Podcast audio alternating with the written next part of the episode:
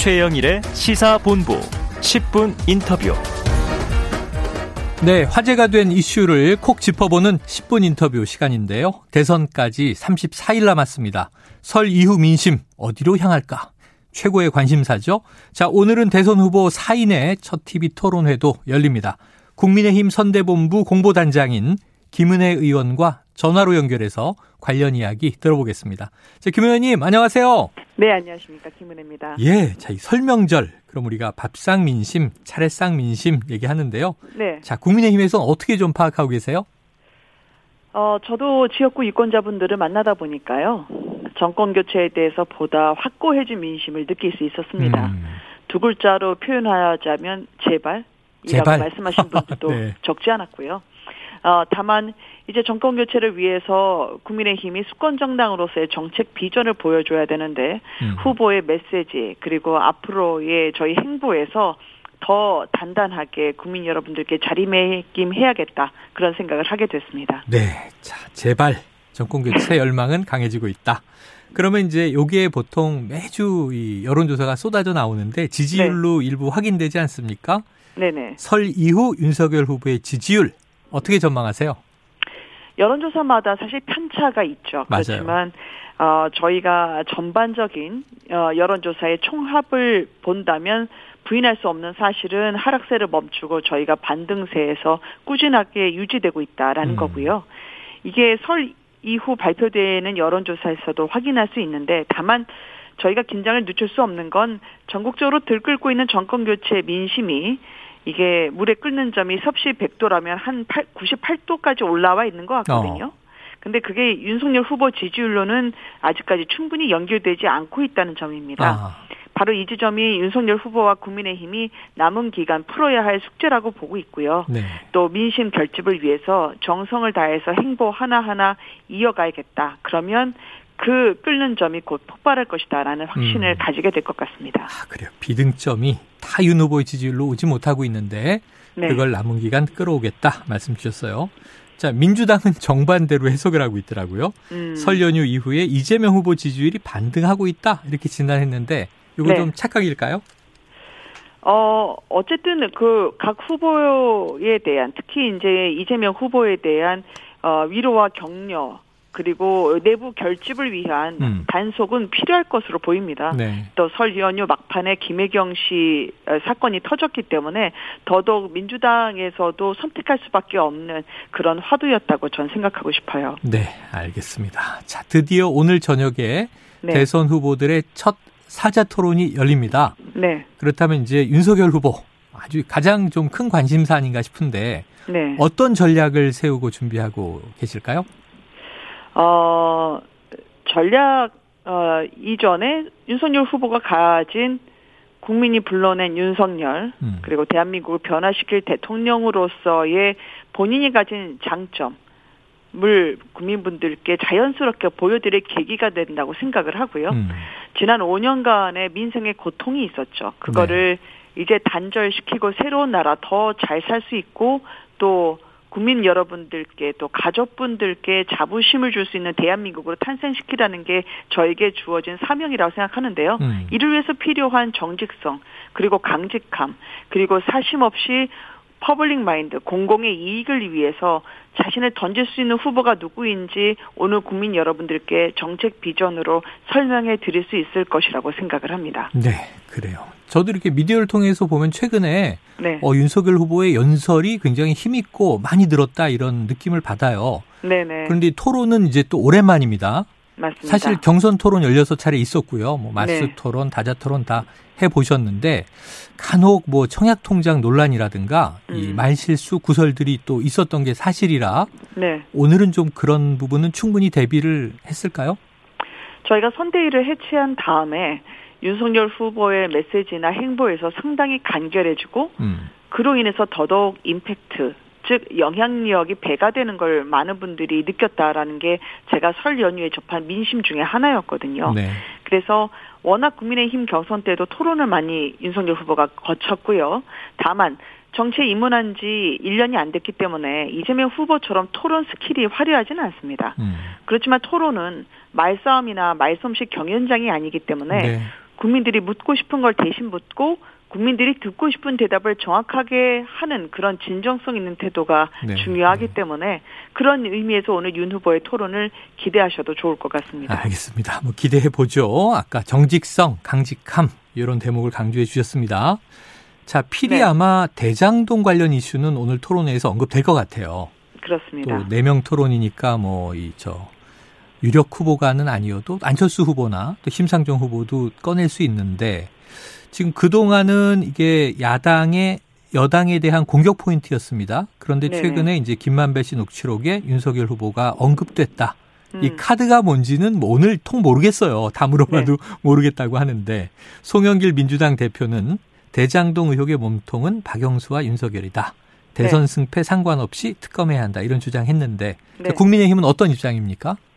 초조한 민주당으로선 당연히 그런 말을 할 음. 수밖에 없는 절박한 사정이 있는 것 같습니다. 네네. 왜냐하면 윤석열 후보가 대장동에 인허가를 내줬나요? 아니면 윤석열 후보가 화천대유의 김만배 씨로부터 선거법 빼서서의 무죄를 이끌어낼 수 있는 그런 조력을 받았나요? 음. 그건 아니죠. 네. 저는 이재명 후보와 그런 김만배 씨의 관계가 결국은 지난번에 권순일 대법관의 무죄를 이끌어주는 그런 판결로 해서 분명히 계기가 마련된 것으로 생각되는데 음.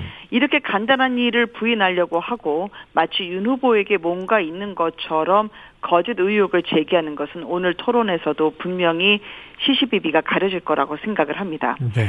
대장동이 중요한 건 이재명 후보가 믿을 수 있는 경제 대통령을 표방하고 있기 때문입니다. 그런데 경제든 복지든 지도자의 신뢰성이 국가 정책의 근간이 됩니다.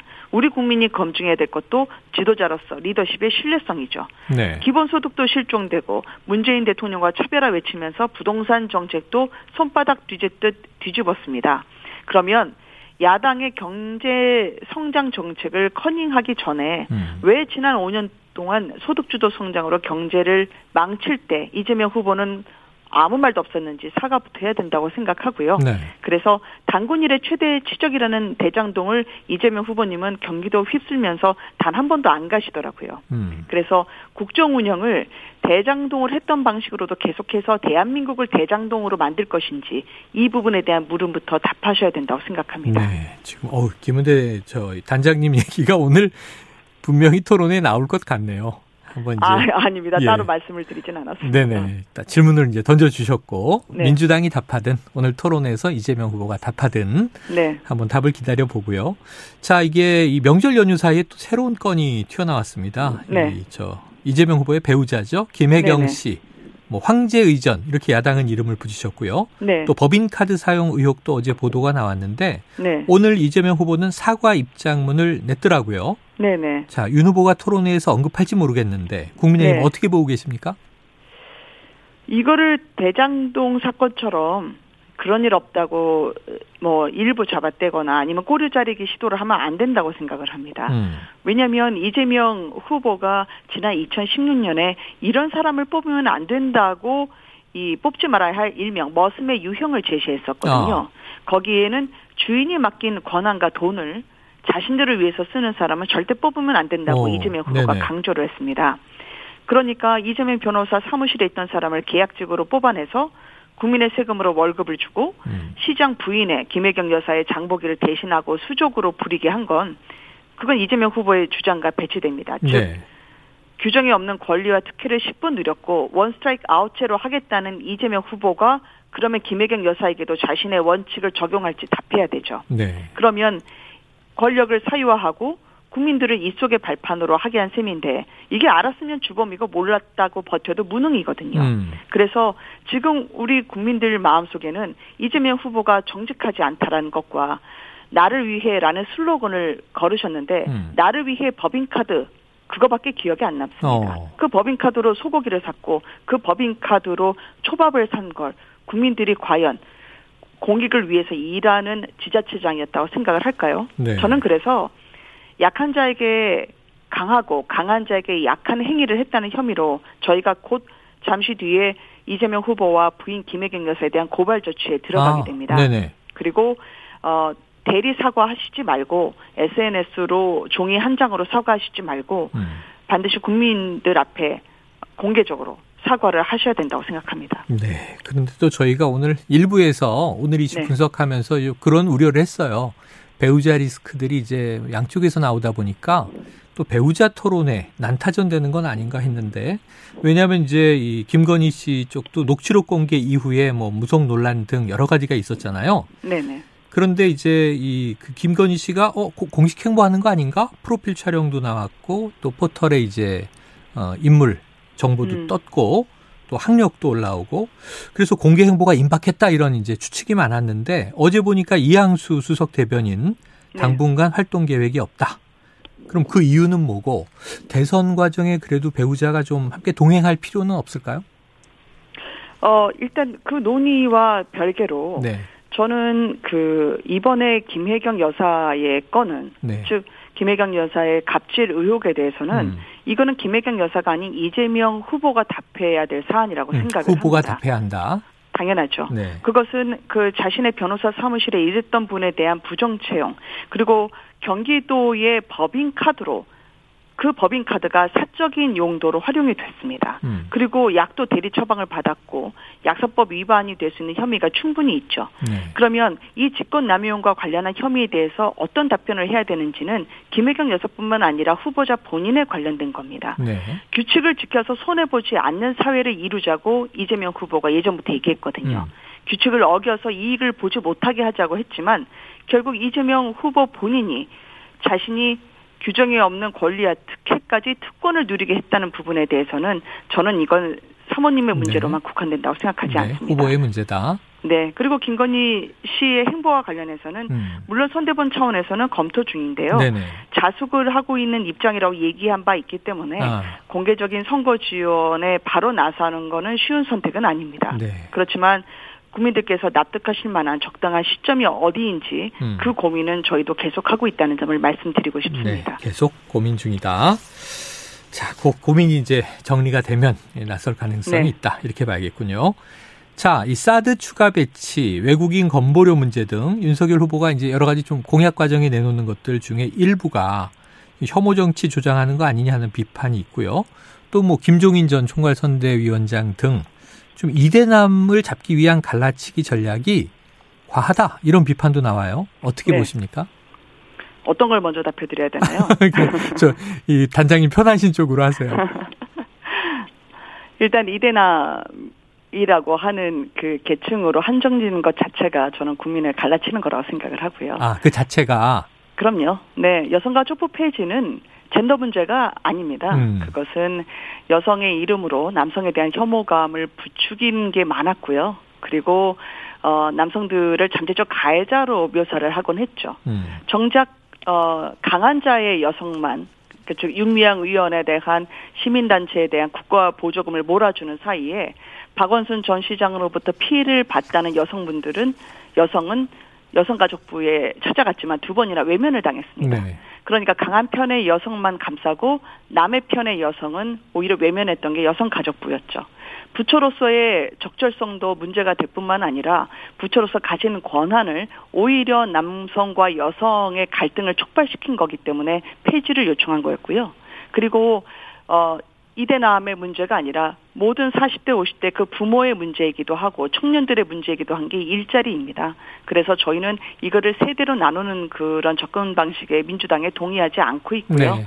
사드 같은 경우에도 결국은 고고도 미사일인데 북한이 우리나라를 저격하고자 한다면 얼마든지 각을 높이 세워서 고각으로 쏠 수가 있습니다. 네. 그러면 저희가 성주에 있는 것으로는 방어하기 어렵기 때문에 음. 추가 배치를 해서라도 국민의 생명과 안전을 지키고자 한다는 건데 왜 국가의 당연한 의무이자 권리 국민들의 권리가 음. 이렇게 전쟁이라고 하는 색깔론으로 회칠되고 색칠돼야 되는지 저는 이해할 수가 없습니다. 네. 그리고 의료보험과 관련해서도 외국인 이야기는 하시지만 음. 실제로 우리나라의 많은 국민들이 자신이 정당하게 돈을 내면서도 의료보험의 혜택을 못 받는 사이에 외국인들에게 제공되는 의료보험은 음. 당연히 우리 국민들은 역차별받는다고 생각하겠죠. 네네. 그러면 대통령으로선 당연히 우리 국민을 먼저 생각하지 중국 국민을 먼저 생각하겠습니까? 이거는 형평성과 보편성의 원칙에 맞춰서 국민들에게 제대로 낸 만큼 보상해주는 서비스가 돼야 되는 걸 살펴보는 건 저는 당연히 해야 할 의무라고 생각합니다. 네, 알겠습니다. 자, 지난주에는 이준석 대표 SNS에 네. 국민의 선택, 지금 바로 윤석열 이렇게 올라왔고요. 네네. 오늘 국민의힘이 이제 새로 발표한 슬로건을 보니까 국민이 키운 윤석열, 내일을 바꾸는 대통령. 그래서 이제 기사 하나를 음. 보니까 이게 일주일이 안 돼서 슬로건이 바뀌었다 이런 얘기가 나왔던데 네. 어떻게 이해하면 좋을까요? 아, 죄송합니다. 네네, 대표 괜찮습니다. 입장에서 어, 함께 그 홍보본부에서 실무자들이 공유하는 게 있습니다. 아, 그리고 그거는 저희가 선거 일정 때문에 어느 정도 조금 윤곽만 잡혀도 음. 함께 공감해야 되는 슬로건이 있고요. 네네. 오늘 내놨던 슬로건은 최종형인데 아, 어, 이주석 대표도 같이 공감을 했지만 슬로건을 저희가 초안을 내놓고 나서 많은 분들의 의견을 추가로 받습니다. 아. 그거는 뭐냐면 처음 슬로건에 비해서 윤석열 다음 즉 어떻게 이 정치에 입문하게 됐고 그거는 이 정권의 무법 즉 법치가 무너진 데에서 국민분들이 윤석열 후보를 많이 찾아주셨고 음. 또 거기에 고민을 하다가 이 자리에 나오게 됐죠. 또 본인 특유의 정권 교체라고 하는 대한민국의 새로운 변화를 이끌어내는 그 최전선에서 이 선거를 이끌어가겠다.